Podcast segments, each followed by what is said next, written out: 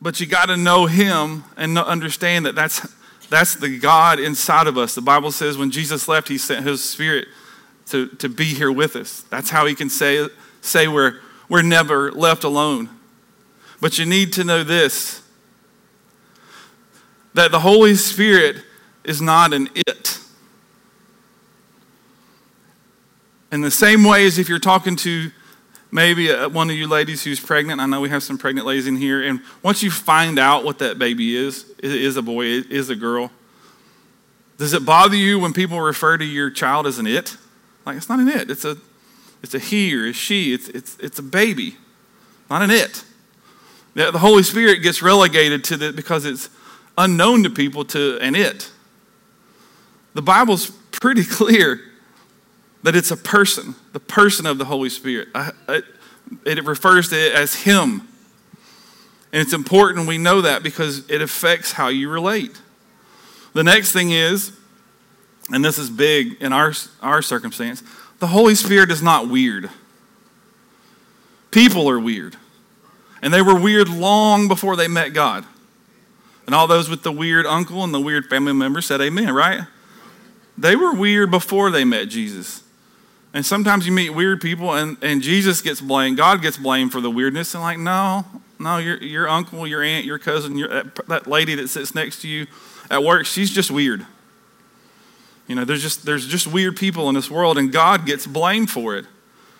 And it's really not fair. Because what happens is we say, okay, well, if that's weird, I don't want it. I don't want to act that way. I don't want to be that way. I don't want to be forced to be that way, which is another thing we need to understand. The Holy Spirit is not a compulsive control. In other words, you say, oh, I feel the Holy Spirit, and suddenly, woo, and like just something takes over. The best analogy I know is one of my favorite movies, and it's probably sacrilege that it is, but remember the movie Bruce Almighty?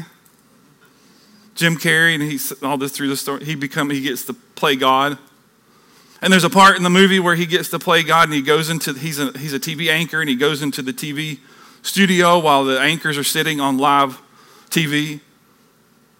And they're trying to read the prompter. You remember he starts doing his finger? And they start going, and he quits, and then they start talking again. And he goes, everybody's laughing, we're all laughing. He goes, and they go, that's what people think the Holy Spirit does to us. Like God just suddenly goes and points at somebody and says, you're it. It's not it. The Bible's very clear that the Holy Spirit, if you read through the whole context of the Bible, is a gentleman. He has to be invited. Okay, God, you can use me. He doesn't just take over. And if people have told me before, I just couldn't help myself, God made me do it. God may have asked you to do something, but we do it because we want to. He doesn't make you do anything. And a lot of times we see crazy stuff, and you can enter, it's all over the internet, people acting crazy and doing crazy things.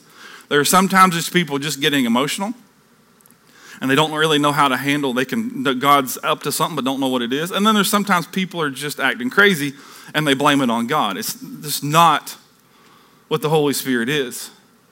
The next thing is the Holy Spirit is empowering, not overpowering. In other words, there's been times and I'll tell you it, and I hope one day maybe with Corey. Corey's the father of Landon, the son, the guy that was hurt.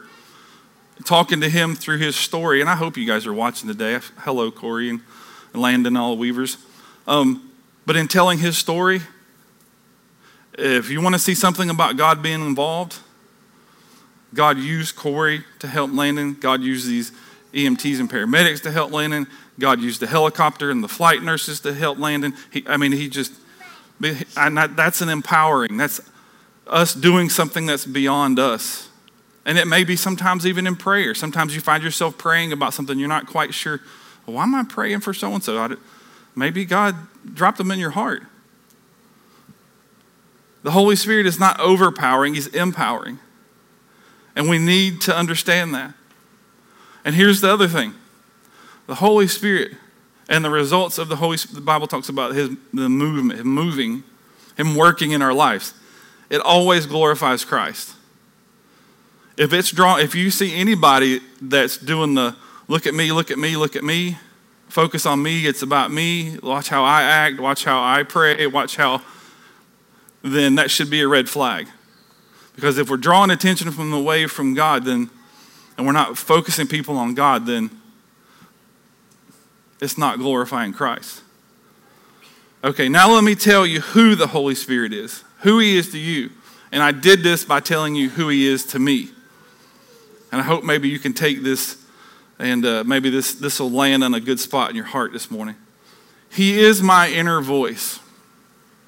People say, well, is God like my conscience? No, he's not your conscience, because your conscience is connected to that emotional part of you. And how many of you know your emotions will what? They will lie to you. If you don't think so, then talk to a teenager who has just broke up with their first boyfriend or girlfriend. The world is over. She was my forever. Like, you've known her 2 weeks. He was the best thing ever. Y'all got great kids, but no, he's not. No, they're not. See, that's our conscience. And the conscience can be moved with guilt. But the Bible says that he's my inner voice. And it says this in John 16:8. And when he comes, he will convict the world of sin. In other words, convict means, hey, he's going to allow us to realize I need some help and I'm wrong.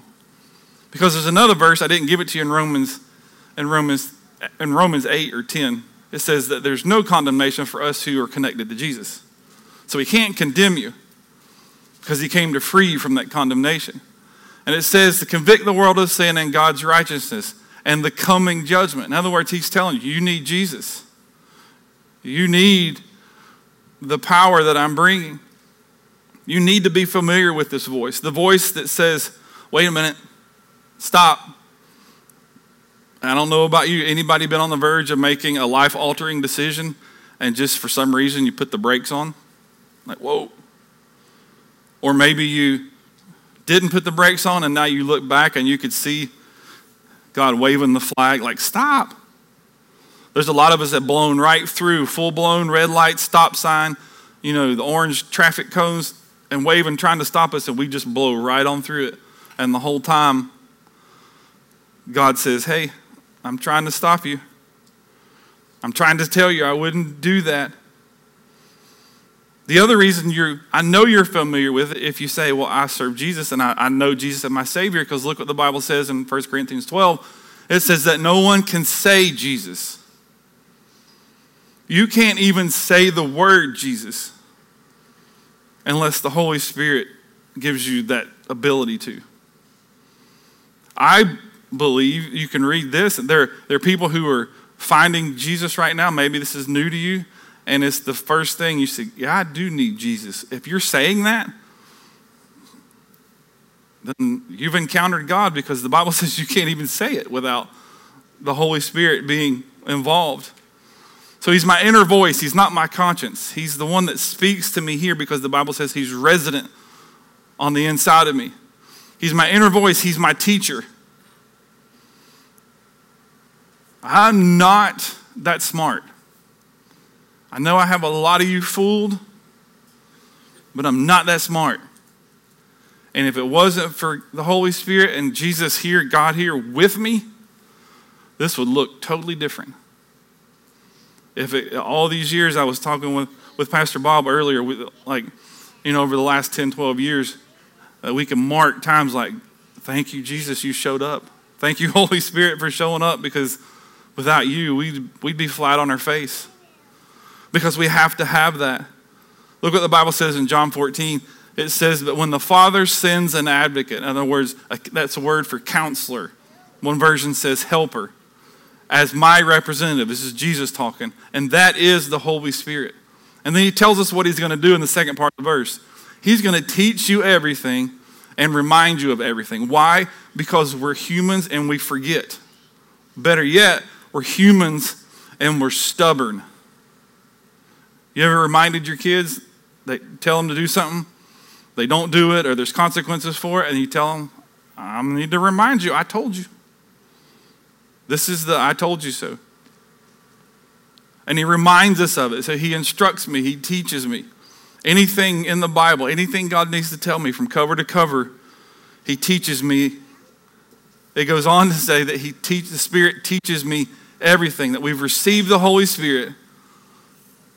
And you can read the Bible, you can study God's Word, you can talk to God, and he'll teach you what is true. In verse 27 again, for he teaches everything. In the second part of that verse, he teaches you everything you need to know. And everything he teaches you is true. The Bible's very clear. I'm not a God that I can lie. It's not even in the realm of possibility. He cannot lie. There's things that God can't do, and one of them is he cannot lie. So he's my inner voice, he's my teacher, and he's my guide. He directs me. He takes me where he wants me to go. If you've not been here before, you've missed it. We always talk about one step, and our whole vision is for you and the people that we help to help them take one step from where they are, where God wants them to be. He guides us there. He leads us there.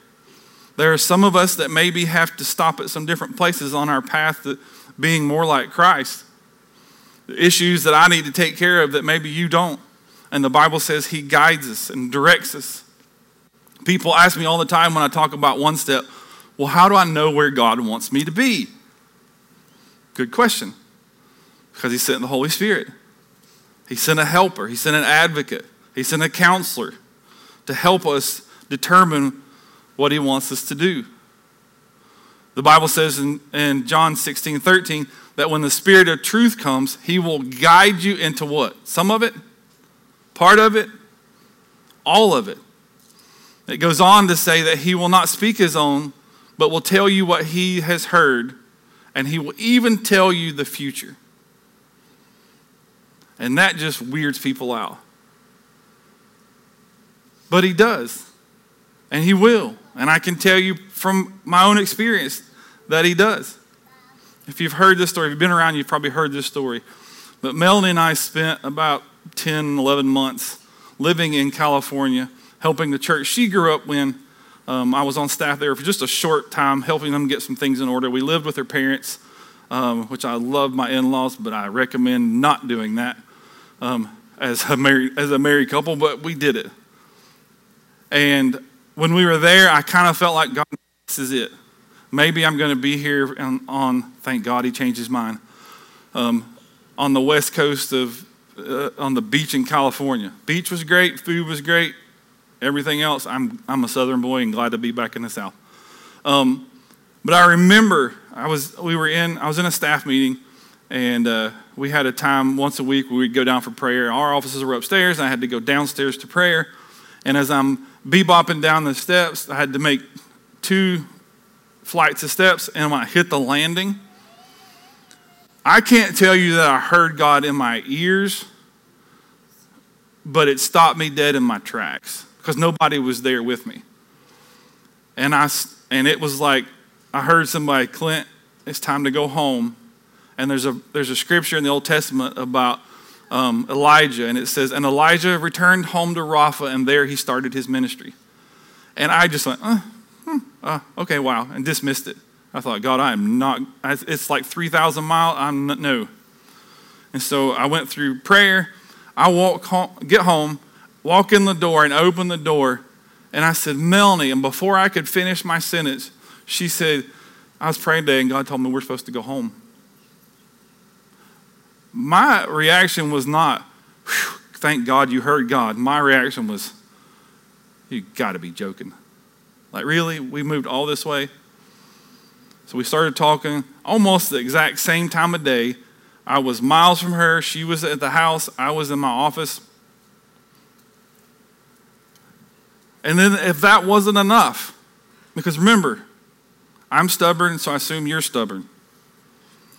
I went and talked to the senior pastor and said, I just don't know. I went home and told him the story. And before I could finish, get this. A month before, he gave me the date and the time. A month before, he said, I was praying for you one morning, and God told me that about the 1st of August, you're going to leave. I was like, you could have told me a month ago. How does God do that? And you can say you don't believe it. And I really don't care because it happened to me. And you can't change my story and you can't change my testimony. I can't explain it. All I know is that the Bible says that he's my guide and that he leads me. And Isaiah 30 says this, that whether you turn to the right or the left, your ears are going to hear a voice behind you saying, go this way. And when you know the voice, it's a whole lot easier to follow. And God will, I believe that God will confirm it. He told me a few hours later, I walk in, he tells me, Mel, I mean, she did not bat an eye. We're supposed to go home. And I'm thinking, where? Where? There's no, what? So he's my inner voice. He's my guide. He's my teacher. Here's probably my favorite part. He's my friend. He's my friend. Because the Bible says that God wants to be in an intimate relationship with me. Look what the Bible says in John 14. This is out of the Message version. It says, if you love me, show me by doing what I've told you. I'll talk to the Father, this is Jesus talking, and he will provide you another friend. Notice friend is capitalized, so you'll always have somebody with you. When God said, I will never leave you nor forsake you, this is how he's doing it for us. Because he's, as the Holy Spirit is the part of the Trinity, God resident here. And it goes on to finish this.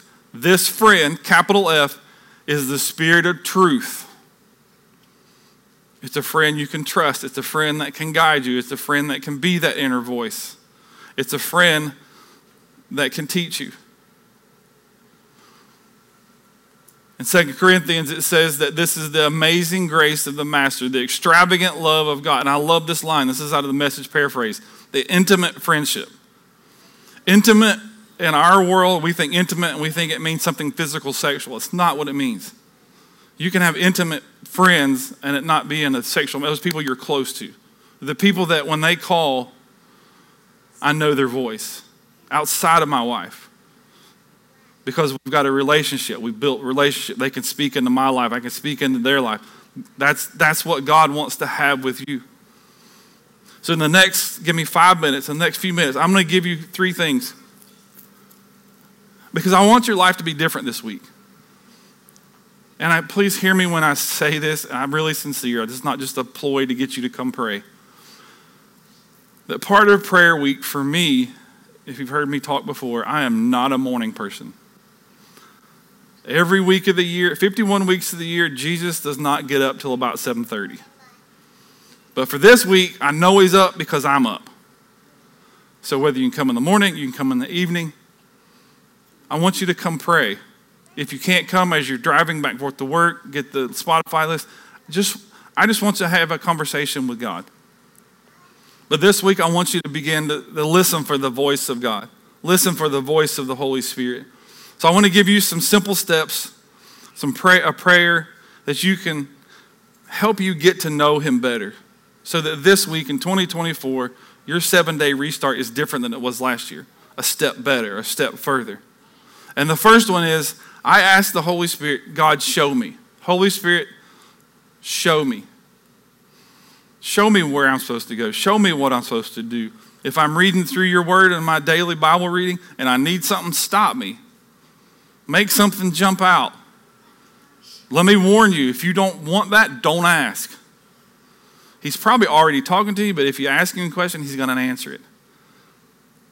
A lot of times we don't we want God to give us what we want, not what we need. He's not worried about what you want. He gives you what you need. He gives us what we need to get us where we need to go, to where we need to be. Look what the Bible says. This is in the Old Testament, Ezekiel. He says, I'm going to give you a new heart. I'm going to put a new spirit in you. I'm going to remove that stony, fleshly, worldly, don't care about anybody else but yourself heart.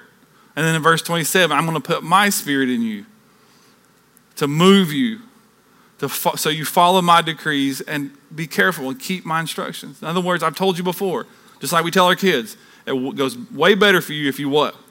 Just do what I told you to do. Listen and then do it. Just listening doesn't make you obedient. Doing it makes you obedient. And he goes on in Psalms. King David writes this and says, "Search me, O God, and know my heart. Test me and know my anxious thoughts." In other words, God, help me identify what I need to work on. Help me identify what I need to move, what needs to change in my life, because you're leading me along this path of everlasting life. So Holy Spirit, show me. You're going in this from trying to do this yourself to now letting God do it. God, I could try it myself, but I'm going to wait. I'm going to let you lead me and guide me. Because when he does, then you hit number two, and number two is, Holy Spirit, change me. If we want the Holy Spirit to guide us, to lead us, to show me, then I want the Holy Spirit to change me. Don't stay where you're started. I usually say this a couple times a year, but it's probably more appropriate now at the beginning of the year. If you've not done this, if you've not done our 7-day restart, if you're not in a grow group, if you're not serving on a dream team, if you've not gone through One Step Connect, I'm asking everybody, hey, do it. And give me 1 year of just, let's go for it. Let's take our steps. Let's help people take steps of just 1 year. And we get back to January 2025, and if you can tell me my life is no different, I'm serving, I'm tithing, I'm doing everything, and it's no different, then you and I will go find another church, because if not, we're wasting our time. But I so believe in it. And again, my trustees and all working on budgets, they always remind me, we hate it when you say that. I'm so believing in following and the Holy Spirit giving and tithing, that if we do a year and you're on board all the way around for a year, and we get to the end of next year and you can't tell me your life's not better, then I'll give you your money back. The whole thing. It makes me kind of pucker when I do that, but I'm serious. Because I truly believe if we'll listen, he'll change us. And when he changes us, things get better.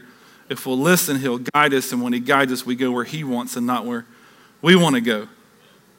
2 Corinthians says this in 2 Corinthians 3, that for the Lord is spirit, and wherever the spirit of the Lord is, there is freedom. I'm not putting confines on us. I believe I'm giving us freedom, because the Bible says, if you'll just listen to me, I'll give you the lane to run in. I'll give you the direction you go. I'll tell you how to stay out of the minefields. I'll tell you where to avoid and what not to do, and don't send that text. That is the Spirit who makes us more and more like him as we are changed into his image. The closer you get to God, the more comfortable you are with him, the more you begin to look like him. The more you begin to look like him, the more people see you look like him, and they want some of it too. It's just the way it works. Ushers, you guys can do your thing. Let me give you the third one. This one people get kind of, I don't know. You know, I know God the Father and God the Son. I'm okay with that, but man, you start talking about, and people use the term Holy Ghost. People, the term ghost came because we didn't have an English word for the Greek word that they use for Holy Spirit, which basically means wind. And instead of holy wind, they translated it Holy Ghost. Well, I don't want no ghost either. But the third thing I ask God just about every day, much less this week, this is what I'm encouraging you to do this week, is number 3, and that's Holy Spirit, fill me. Well, Clint, I already know Jesus, so the Holy Spirit's already in me. I'm not arguing that. But the Bible tells us that even people that were saved were constantly, God, refill me. Why? I need more of you to do more of what you want me to do. Look what the Bible says in Acts chapter 4. It says, after this prayer, it's one somebody had it together. It's one humdinger of a prayer. After this prayer, can you just put yourself in this? That I pray, or you get up here. I would rather you get up here and pray. And it is so power God-filled that the building shakes. Talk about bringing God reality quick. It says, after this prayer, the meeting place shook, and they were all filled with the Holy Spirit. Then, look what happens. God doesn't do this just so we can go, woo, that feels good. And there are a lot of churches that believe that and act that way, that it's, you come to have an experience for the experience. I want you to have an experience, but the experience needs to have a result. That when you come today, maybe it was that praise song was cool. I can kind of feel myself moving. That's an experience, but it's part of worship. It's get you closer to God. Maybe you think, well, yeah, something you said really hit me today. That's an experience. But maybe my hope and prayer is that brings you closer to God.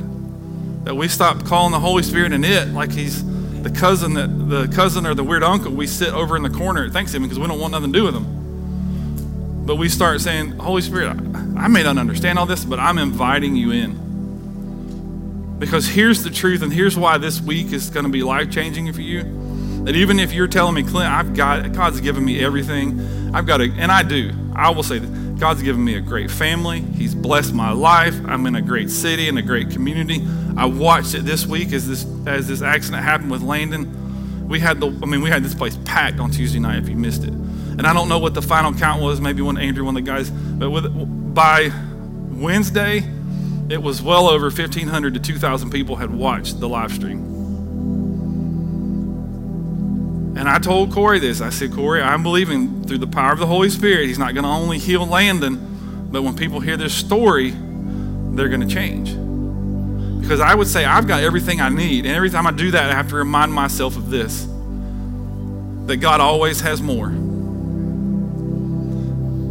He has more I need to know him about, more I need to figure out and learn about him, reading his word. He has more I need to learn from him. He's got a lot to teach me. And if he's teaching me, the Bible says he'll teach you. God always has more to receive from him. For him to bless my life, more to receive from him to change me.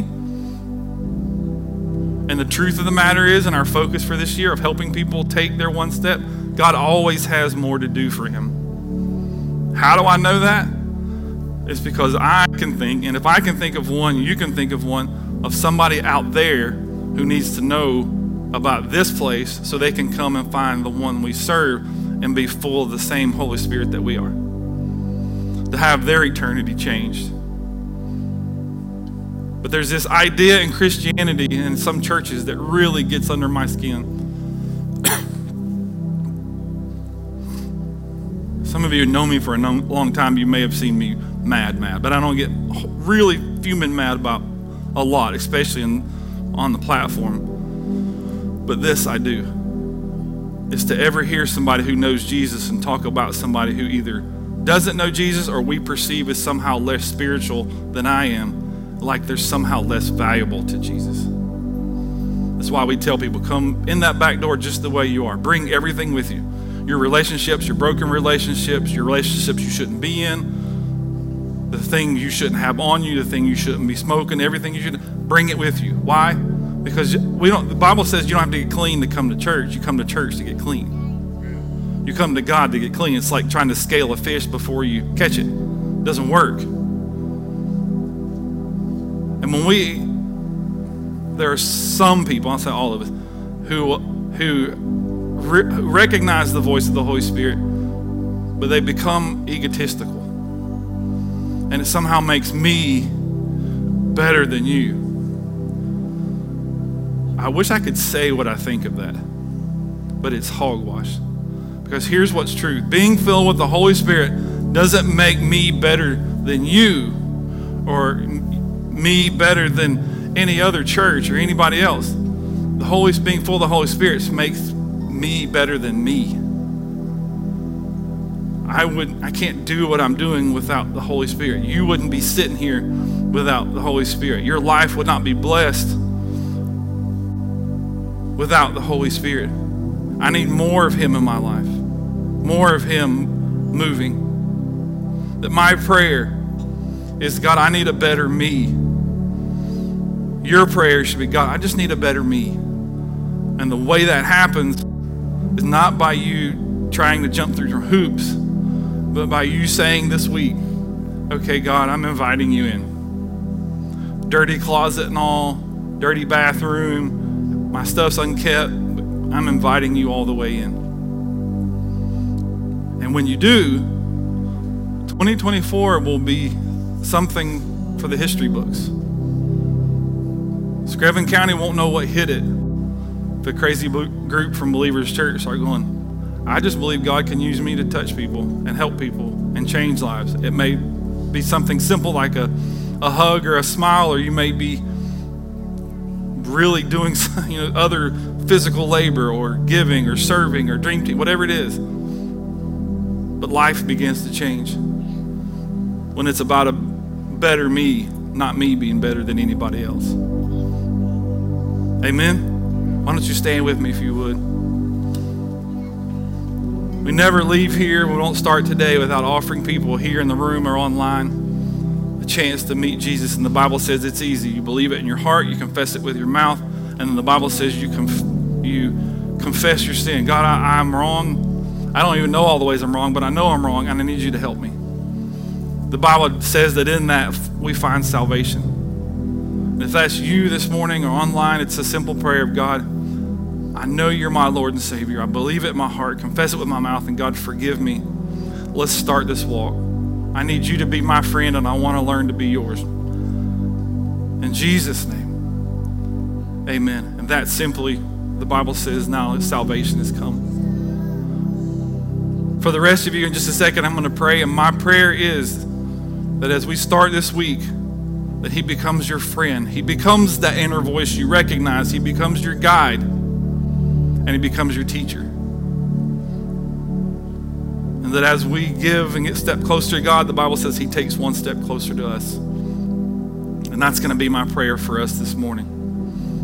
In just a second, we're going to sing one more song. And as we do, if you need prayer, you just want somebody to hold on to your hands and pray with you. And over to my right, your left, Pastor Bob and Tammy are over there this morning. They just want to hold hands with you and say, what do you need? And you can tell them as much or as little as you feel comfortable. But I believe when you do, the Bible says that faith rises. The voice of God in you starts to rise and gets a little louder, a little stronger. So don't leave this morning discouraged or with something you need prayer about. Take advantage of that as we start this last song. You can go immediately over there. That way, if you got kids, you can leave after service. You can go when the music starts. For the rest of us, you go bow your head and close your eyes. God, I thank you that this week for us, we know you as a teacher. We know you as a friend. We know you as a guide. God, that we are close to you. And as we get closer to you, God, your word says you get closer to us. I thank you that the prayers prayed this week, especially this week during 7 Day, God, we see results. We have a place to write in our book what you've done, that you've answered. God, that you open doors for us to bring people with us to take that one step. And God, we thank you for it now. In Jesus' name, come and have your way. And everybody said,